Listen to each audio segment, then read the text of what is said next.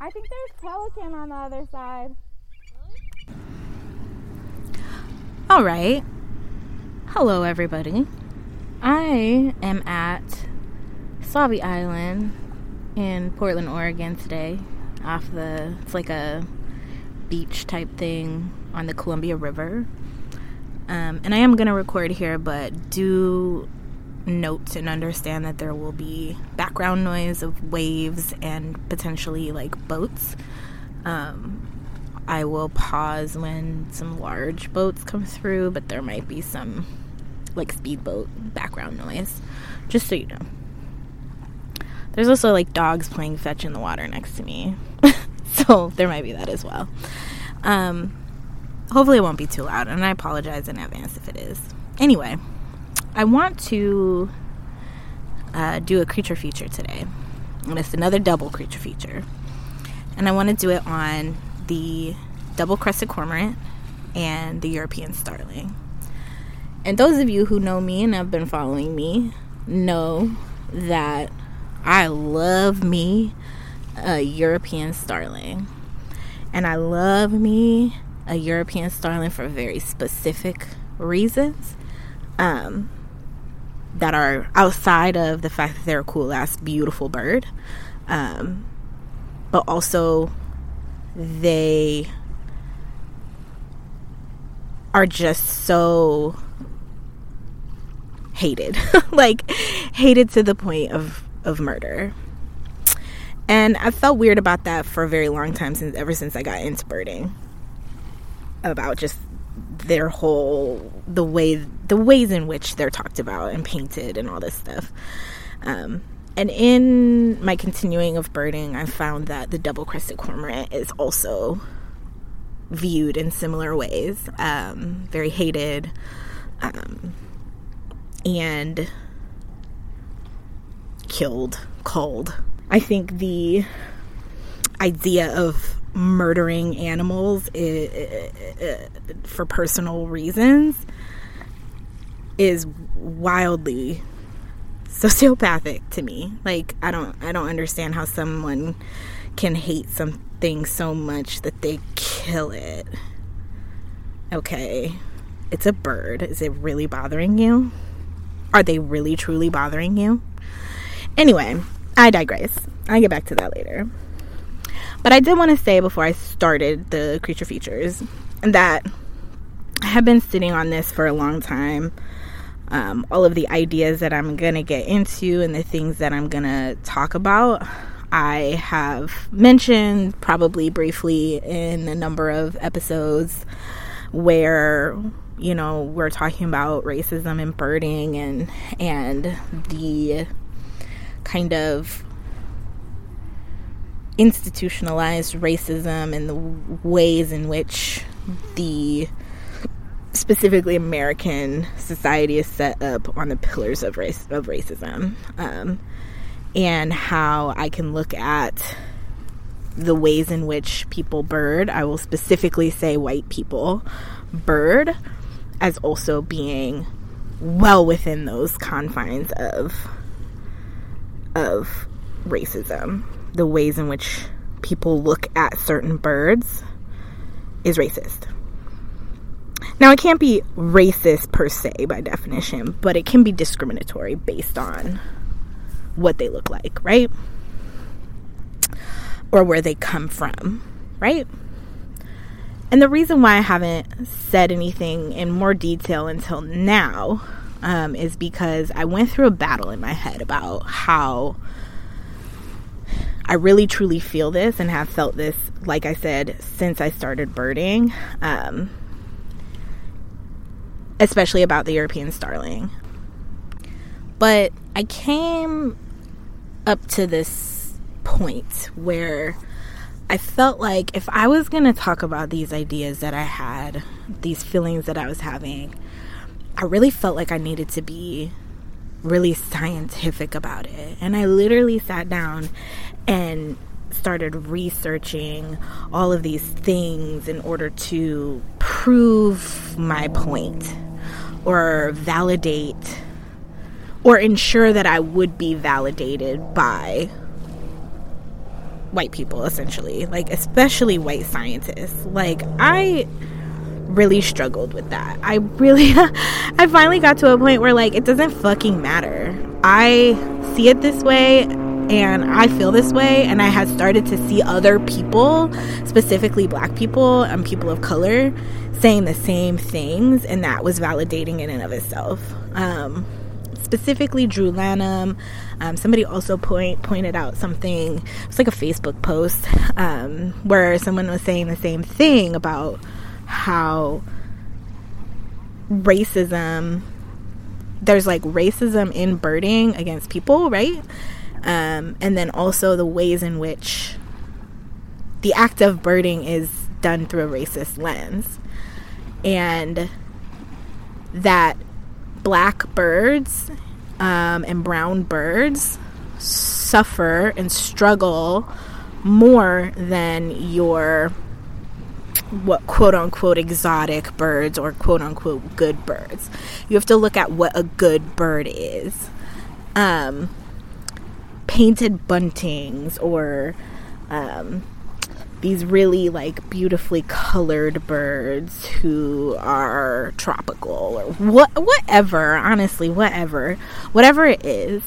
The birds that are considered common and therefore are not put up on a pedestal tend to be brown and black birds. Let's let's just get let's just that's the fact. That's a fucking fact drab birds you know what i mean male birds who are sexually dimorphic from their female counterparts are much more revered for their beautiful color than their quote unquote drab brown counterparts. Think about um, wood ducks. Male wood ducks are beautiful.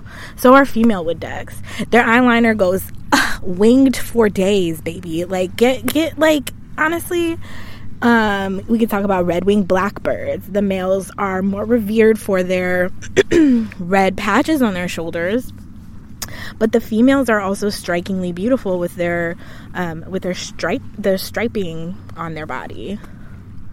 Mallards, male mallards with their bright emerald green heads, but the female mallards are brown. Most most ducks tend to look the same when it comes to their females and but they are all uniquely patterned in extremely beautiful ways. And female mallards have this call that they do that is just like straight up laughing. And I laugh every time I hear it because I know what I'm putting in my head is that they're laughing their ass off at their male counterparts being dumb. Just dumb, you know? If you know the call, then you know what I'm saying, and it, and you'll never be able to unhear it, and you'll never be able to unthink anything else. That is what they're doing. They're laughing at their their their partners. So anyway, I realized that the hesitation of of putting an episode out about why people hate starlings and, and double crested cormorants so much um, has to do with straight up racism um, is because I was trying to placate to whiteness. Um, I was trying to make sure that, because it's such a controversial topic, um, and I say, and I don't even know that it's controversial more that it's just racism. It's just such a hot take when you say that you like appreciate a starling that people will jump down your fucking throat about it, you know? If you're a new person who started birding and you post a picture asking what that animal is and it's a starling, the it's usually white men who jump down these people's throats and say, That's a European starling, you have to kill it. Kill it immediately. They're this, they're that. And it's troubling. It's troubling. I don't understand the amount of hate that comes out of people for a small bird. I don't get it. Anyway, and I just was like, I don't need to do that anymore. I don't need to be perfect. That is um, a symptom of, of white supremacy. I don't need to have scientific proof to back up my claims. That is a notion of white supremacy. Um, and I'm just gonna fucking say what the fuck I feel about it. And y'all can either take it or leave it. So let's start with the double crested cormorant easily one of the coolest freaking birds ever. Um, and they are so just like wildly interesting to look at. I think they're beautiful. They're like all black and they kind of have this oily look to them with this yellowy orange facial skin. Y'all, I'm sitting on here. I'm sorry, I have to pause. I'm just sitting on this beach. Again, I'm I'm sitting on the edge of the Columbia River between Oregon and Washington. Um, and I am literally just watching California sea lions just like breach and go back down and breach and go back down. And it is giving me a life. I i just i love this place. It's one of my favorite places. Anyway so they're yellow and orange skin facial skin makes them really bright and then they have these really bold beautiful like blue eyes um, and it is just one of the most impressive like color patterns I think that I've ever seen on a bird.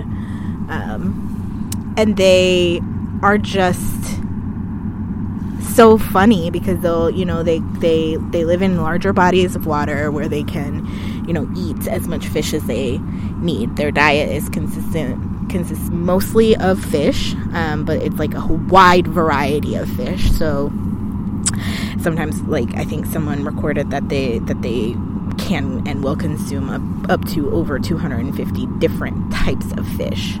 So they don't just go for one type of fish. Um, they also ensure that they live near bodies of water large enough to, to sustain their fishing habits, right?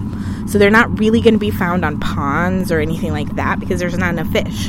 Um, so, like on the Columbia River where I'm at, there's actually a, a really cute population of cormorant that live by all of the boathouses that live on, you know, that like are on the Columbia River. It's really cute. I can always guarantee I'll see them there.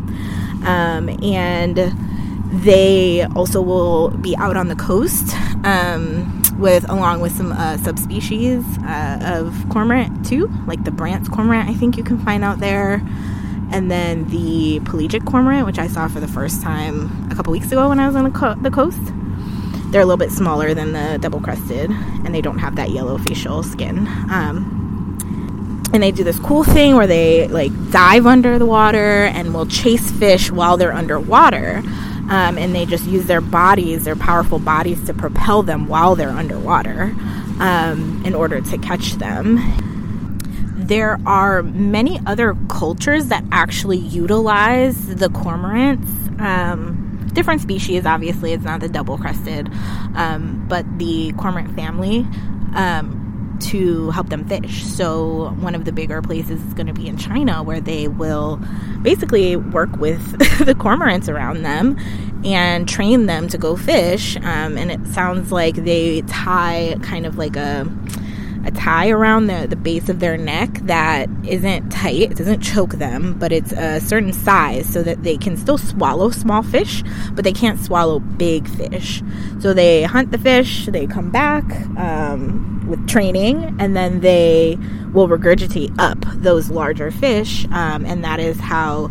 Uh, traditional fishermen in China will will work with and utilize the cormorants to help them with fishing and they also still are able to eat as much fish as they need to it doesn't happen all the time or anything like that um, and so i think that's really cool the cool thing that maybe some people don't know for nesting so i've never seen a cormorant nest um, by any means but it sounds like they um, will nest on like the tops of trees or um, the let me see here.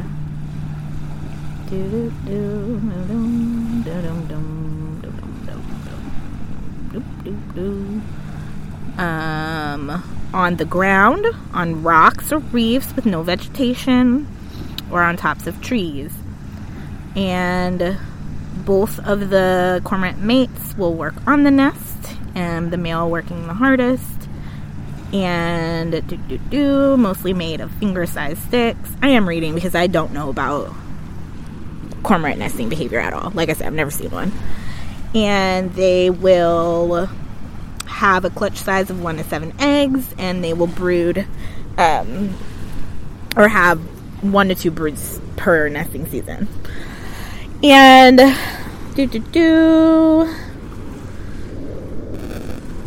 Huh.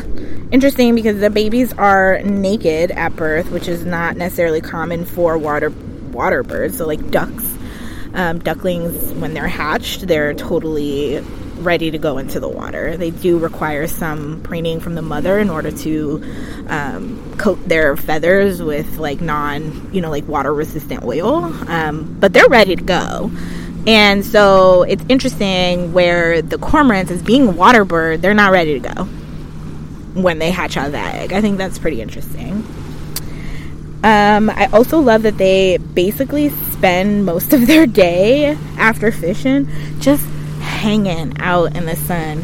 You mostly, you know, the typical cormorant kind of behavior is seeing them perched up on something, just with their wings spread out, just freaking chilling. They're drying their feathers off. You know, they do a lot of, fe- the, of, of swimming, and yeah, they are waterproof, but at the same time, most birds are. But if you spend a lot of time in the water, um, you're going to inevitably um, you can inevitably become waterlogged, in which those feathers um, no longer are uh, resistant to the water. And if you become waterlogged, that means then you cannot fly, and that becomes dangerous. So, drying out their feathers is really important. And it's one of those, like I said, stereotypical kind of behaviors that we tend to see cormorants doing. If they're not in the water diving, then they're sitting somewhere drying and chilling and hanging out. And I love that they are self caring in that way for the majority of their day. I'm here for that. All right, so here's where we get into the thick of it conservation. So their numbers are going up, um, but they were pretty low due to persecution and um, basically pesticides, essentially. Um, and since the ban of pesticides, they have bounced back, but they still are under persecution. And by persecution, what do I mean? What I mean is, uh, what I mean is individual fishermen or companies who believe that cormorants are the sole reason for lack of fish. Again, individuals or companies, fishing companies, who believe that lack of fish in the environment is due to a cormorant or cormorant population in their area. And so they get culled. Culling, for those of you who don't know, is mass murder. Legal mass murder.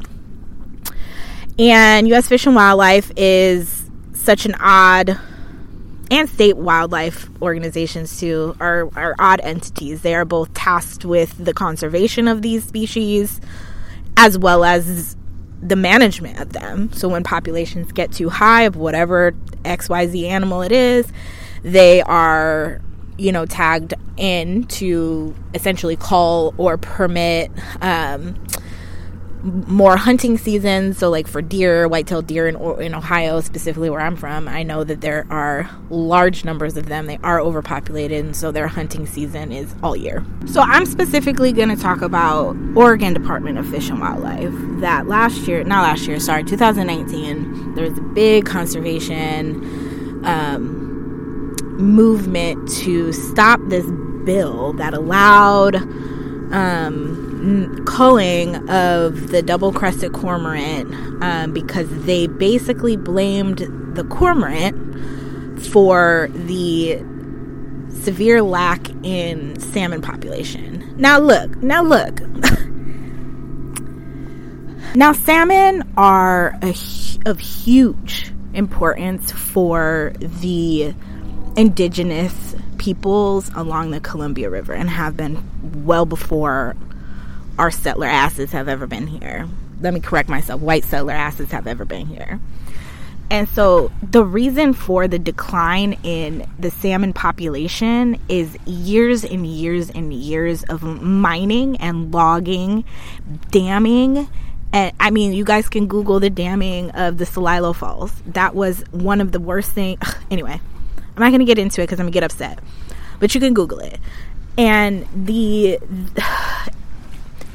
to to sit here and say that the double crested cormorant, who eats again over 250 different species of fish is the sole reason for the decline in the salmon population in the Pacific Northwest is fucked up and it's inaccurate and it's not true. And then to go on and, and a bunch of those those those birds in order to fix the problem, ODF&W also did that to the California sea lion. They blame them for this the the decrease in salmon population. And like mind you, they don't give a fuck about the actual population of, of the salmon. They don't give a fuck about the representation or the importance of the salmon in, in indigenous cultural practices and spirituality. That's not why they want their numbers back. They want the numbers back so that they can make money.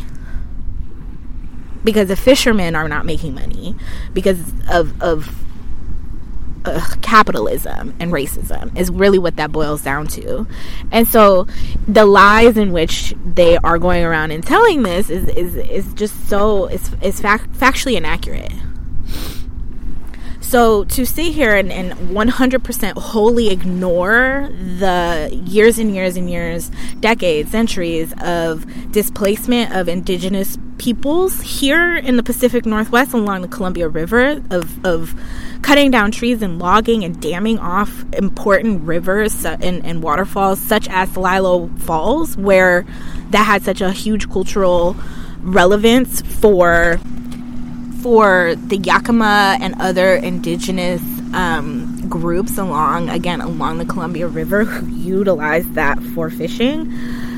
I, just to sit here and ignore what you had done to an entire community of human beings um, over some salmon, and then to to try and place that blame on a species of bird um, and then a, a, species of mammal, uh, like the sea lion, the California sea lions, and then to kill them over it. It's it's so deeply and inherently fucking wild that that that people don't see the relation and the correlation between racism and and and birding. And so especially when you have an individual human being who is a fisherman to sit here and ask for the murder of an entire organ or I'm sorry, an entire species of bird, the double-crested cormorant because you can't fish? Are you fucking serious? Ain't that some some some self-centered white idealistic bullshit? Them salmons ain't here for you. Oh, look, oh my god. So I, I and then just the hate that these birds get and that they you know i can go through some headlines that i've come across in my research on why cormorants are so disliked um, they're literally called alien species they're literally made to think like people think that they're not like invasive non-native species and i even hate to use those words invasive non-native because what the fuck literally xenophobic terms that we use to classify animals that white people brought over. Well, I'm gonna get into the European starlings for that. But cormorants are native. They've been here. like they they didn't they're not they did not immigrate from somewhere else. They migrate around the country during you know breeding and non-breeding seasons, but they're found everywhere. They they live here. They've been here longer than you probably. So it's it's problematic. It's very highly problematic. Thankfully, places like you know, small conservation organizations really had a hand in, you know, stopping that stuff. Let's also not get, I'm not going to get too far into this I'm going to get heated and I'm going to get pissed. I'm going to get sad. But let's also not forget that this bird has also, this gets into the rate, like pure racism, the, the racist lens in which we see the world. We, when, which white people see the world in every facet is that this bird is still has historically and is still being called and I don't even like this I'm not ooh it it it it, it like stabs me in my entire body to say it but I'm gonna say it to make all y'all uncomfortable the way I feel uncomfortable it's still being called the nigger bird still to this day I found that out from an article about written by Drew Lanham I did not know that I did not know that that birds would even were that animals were even like called that word. And the history, the root of that word stems literally from racism, from white supremacy, from the idea that black people are less than human beings. Three fourths of a man. Okay? So when you put that word onto an animal, that is the idea that you are saying about that animal. And you are akin that animal to that idea of a black human being, to a slave. And it's still being called that to this day. We're in 2021, bruh. So you can't sit up here and tell me that that's like, oh, that's historical or oh, that's just a hand me down term. I don't give a fuck. Shouldn't nobody be using that word ever. And so the idea that is racism. And if you don't see that, let me say it one more time. That word stems from the idea that black people are less than human. That is what that word means. So when you take that word and you put it on a bird, that is literally the idea that you are putting on that bird. It is racism. You are looking at that animal through a racist ass lens and you're using it because you don't like that bird. And you're literally akinning its blackness to the blackness of a, of a black body that you think is less than human being. Okay? Let me correct myself. It wasn't the nigger bird, it was the nigger goose. And let me be clear again how fucked up National Audubon is. They have a whole ass article called The Killing of the Warden that came out in 2014, which is a, I guess, fictional account of Guy Bradley's murder in the language of the time. Now, that's some bullshit right there because when you say, oh, it's just, it's the language of the time, that means that you're hiding behind that you you already know that the language is fucked up because there's the the the n word has dropped a bunch in it because they reference cormorants in this way. And then they the person who wrote this story is a white person. And they basically said oh well that's what the local people the local colored people again that word is also fucked up call these birds. And that's like no that's not not no they might call it that but why do they call it that you we didn't come up with that word y'all did and y'all got us fucked up calling ourselves that shit. You know what I mean? So it don't matter who's calling it. If you, you you're you're hiding behind again. Oh well, a black person said it, so it's fine. Uh, first of all, we ain't no damn monolith. Again. Second of all, National Audubon needs to take that damn article down. You still got that shit up. They still have that on their website. Who cares about this human being? I don't even know who this is. Why do we care about him? And why do we care about a story? Why would I want to read a story that is so abrasively racist. Racism in birding goes beyond what black people, what indigenous people, what people of color, black and brown people face while we're birding. It goes so much deeper into the fact that racism is birding. All right. I'm gonna get into the European starling now before this gets too long. I, actually I don't give a fuck if it's too long. I'm gonna get into the European starling now. Um, I'm not gonna go into explaining all of these details and teaching this audience. Y'all can Google stuff yourself um, if you really care and you can really learn about what I'm talking about here. I'm not gonna get into details because it's too much work. I'm here to honor and and and love on the double crested cormorant and honor and love on the European starling and let y'all motherfuckers know that the way that we see them and the way that we treat them is fucked up. And you can do your own research about why by yourself. All right? So let me get into the European starling. I love me some starlings. Let me tell you, before I even started birding, I was like, that's such a beautiful bird. Didn't even know what it was. They're beautiful they are gorgeous. They are the inspiration for my a new color palette that is going to come with my new logo. It's not really a new logo, it's just a new color theme to my logo that reflects the European starling. And this is why. Because their blackness, the way that black feathers on all birds glisten and shine in the light, in the sunlight, and also emit iridescent colors so you're a black bird, but you are multiple colors at once, especially when you're in the light. It reminds me of, and the, the European starling story itself reminds me of, of, of black history. Okay? Let me get into some all of the factual, like, you know, creature feature stuff about the starling, and I'm gonna hit on that a little bit more. So, the European starling was brought over by a Shakespeare enthusiasts. Already, I'm done with this story. Okay? like, already, I'm over it because he, along with some other birds, I don't fucking know which ones, but the European starling is the one that I know about. In the in the 19th century, uh, Shakespeare was like, "Oh, I'm gonna list all these birds off and, in my stories, and then all of my stands are gonna, I guess, bring them to these places that they now have have."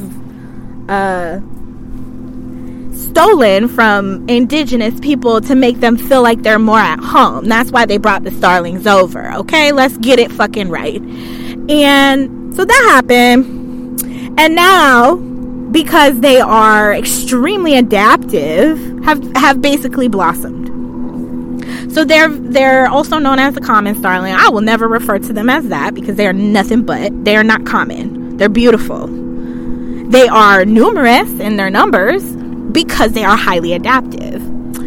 So, they came over. So you can find these animals literally anywhere. They can they have done a great job of of adapting to life with people. So they're in urban areas, they're in suburban areas, they're in the country, they're on the coast, they're by water, they're in forests, they're you know what I mean? I don't know that they don't really hang out in forested areas, but they can if they needed to. So they are kind of everywhere. You'll find them everywhere. They also have a highly varied diet, so they can and will eat anything. They love berries. They're they'll they'll eat bugs. They spend a lot of their time in fields, kind of probing the dirt for insects, and that's kind of typically how we see them in large groups, or they're in trees in large groups um, like that. So here's where they kind of kind of get their the why, why people hate on them.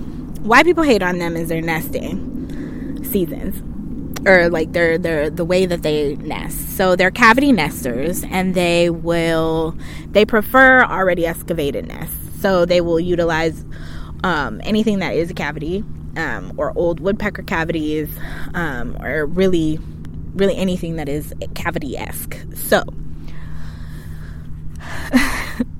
they are very good at acquiring these cavities. So, that means that they will become highly aggressive and kick out certain other species that also use cavities um, especially during nesting season. They're very, very good parents, I will say that. And it's funny because there's a northern flicker behind me popping off, and I did once see a northern flicker beat the shit out of an, a European starling trying to steal its nest. and I mean, flickers don't play. There are other species of bird that end up succumbing to the aggressive nature of the Euro- European star. And let me clarify too, I'm not using aggressive as a pejorative meaning here. I'm a, I'm using it as a compliment. They know what they need and they go after it.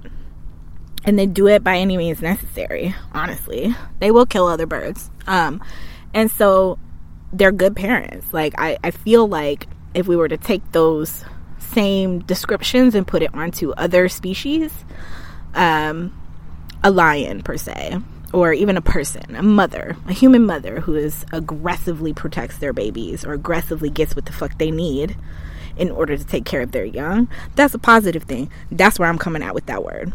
So don't get it twisted. But anyway, the the flicker beat the shit out of it. But there are some species of birds that aren't as capable, and that's their problem sorry about it. I feel this way about the brown headed cowbird. This is another bird that's really highly um, frowned upon, for lack of a, of a harder hitting word, um, because they lay their eggs in other birds' nests. I'm just sitting up here like that's adaptability to its finest. Okay? So you just because the system in itself is flawed that you as an individual species of bird are too dumb to notice that that egg ain't yours and that that whole ass big ass giant ass fucking cowbird is is not yours and you're still taking care of it and they ain't gotta do shit. Hey, don't hate the player, hate the goddamn game. Okay? So anyway, starlings, they are they are viciously good at what they do. And so here's the problem. When we talk about starlings, we're utilizing these words again. They're non native invasives, they are aliens, they are um, this, they are that. And that now that they have adapted so well to a place that they're not familiar with and are succeeding so well that other other species are not doing well at it. When you're a species of animal that can only eat one thing or can only live in one place that's not good evolutionarily because things change and if you can't adapt to the way things change because you don't have a broad spectrum of of of things that you are good at or things that you can eat and, or places you can live, you can't adapt to coexisting with people, that's evolutionarily a fault. And it don't matter if the starling's gonna come in and wipe your ass out, something will. So why are we faulting the, the starlings for this? And then let me tell you why. If this starling, now despite the fact that they are beautiful, again, iridescent, they have these white spots on them in, in breeding season, their mimicry is beautiful, albeit flawed. You can tell when it's a starling. It's like the jays. Like you can tell like the calls that they're doing are just not quite right. And so they they they get you though. Really they have you fooled for a second. But you know, they're they're they're beautifully talented, wonderful animals. And the, the murmurations that they do, like, are you kidding me? That's like a phenomenon of, of Mother Nature that that starlings do that a lot of bird species don't. Okay? And we're like, oh my god, so beautiful. But damn, the starling, we must kill them. You know, like, what the fuck? So, the issue with it is this when scientific wording such as non native invasive species, um, alien species, whatever, is placed on an animal that is black and also was brought over here by white people, white settlers, white colonizers, um, who essentially murdered. Not even essentially. I was gonna say essentially culled a bunch of people. I don't even want to put those words together because it makes me feel weird. But who essentially came over here and just like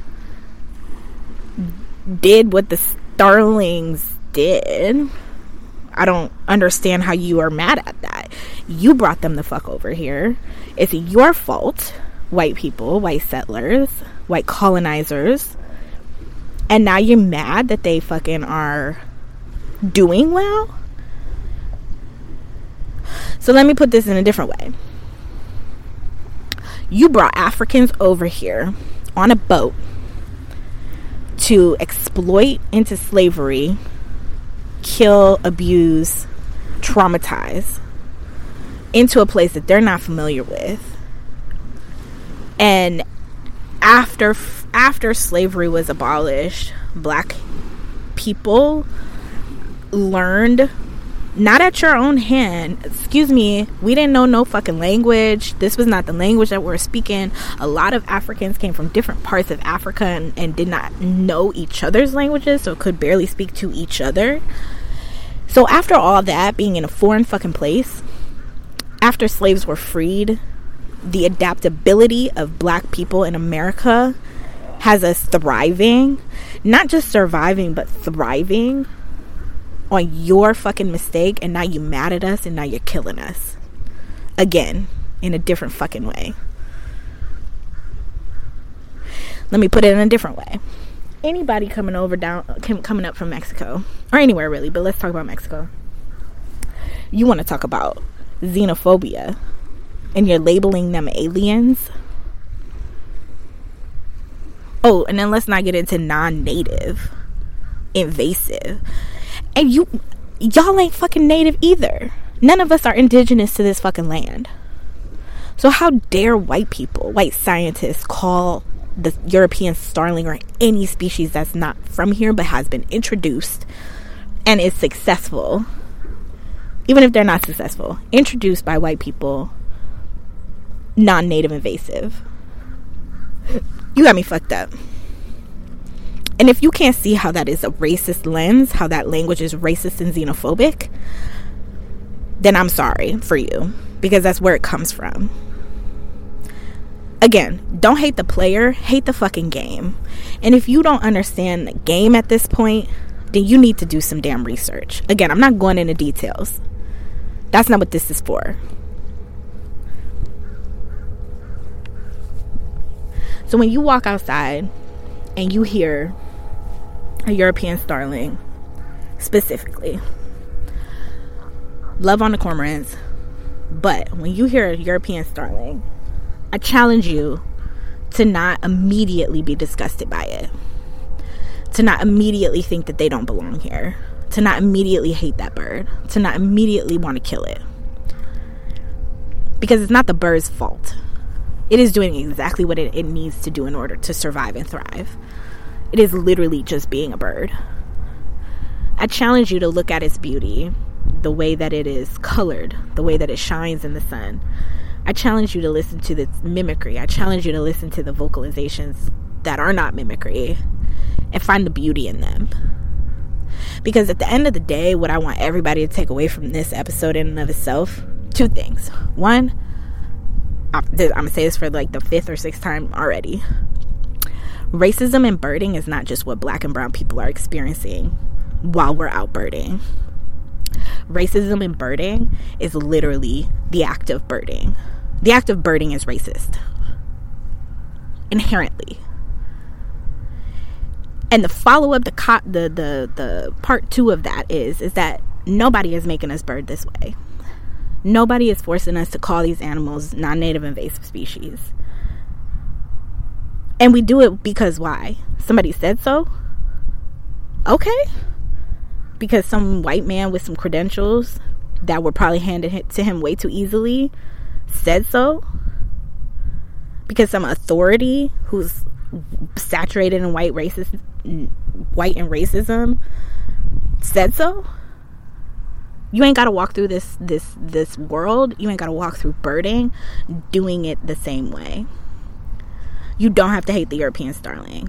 You don't have to hate the double crested cormorant. You can you can look at a, a, a crow. I think it's beautiful. The same way you might look at a painted bunting, like I said from earlier, as beautiful. Nobody said that you have to bird the way that we're birding. And with that, I'm gonna end it. I'll drop some links for people who actually want to um, look things up and research and and and know more. Um, but do the challenge. See what happens for you. I guarantee you, it's liberating. Especially uh, uh for my my my Black and Indigenous and POC listeners it's it's it's real liberating to not do this do the birding the way that it's been taught to you. Okay. Um all right. Have a great day. Don't forget, you can always go to my um, coffee shop at buymeacoffee.com backslash Always Be Birdin' podcast and donate. Um, 50% of the proceeds go to my uh, black and brown guests that I have on and to me to keep this podcast going. And remember, you know it. You can always be burdened.